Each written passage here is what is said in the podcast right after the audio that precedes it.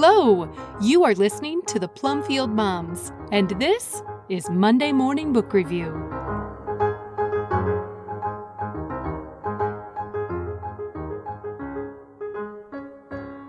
The Hiding Place, a Plumfield and Paideia book review, originally posted by Sarah Masaryk on September 14th, 2023.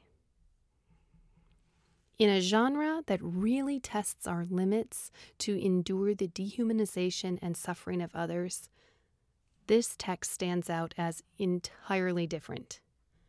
World War II Holocaust literature is critically important to the story of Western civilization, and it is essential that we all have a few titles get through us so that we never forget what hate and godlessness can do to entire nations.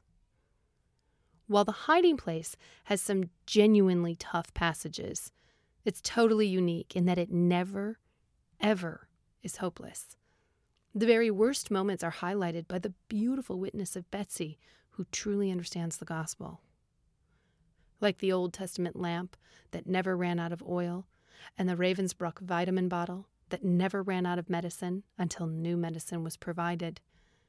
This story is miraculous in its ability to keep you filled with just enough hope and just enough awe to keep reading without feeling gutted. To be thankful for the fleas, because they provide incredible, miraculous protection from something much worse, is the epitome of the message of the Ten Booms and their beautiful true story. To the reader who thinks they cannot read one more Holocaust book, I understand. I resisted this one for years. Now I understand.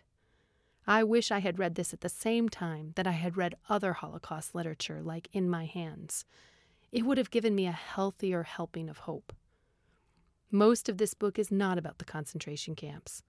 Most of this story is about real people and their real lives before, during, and after the war.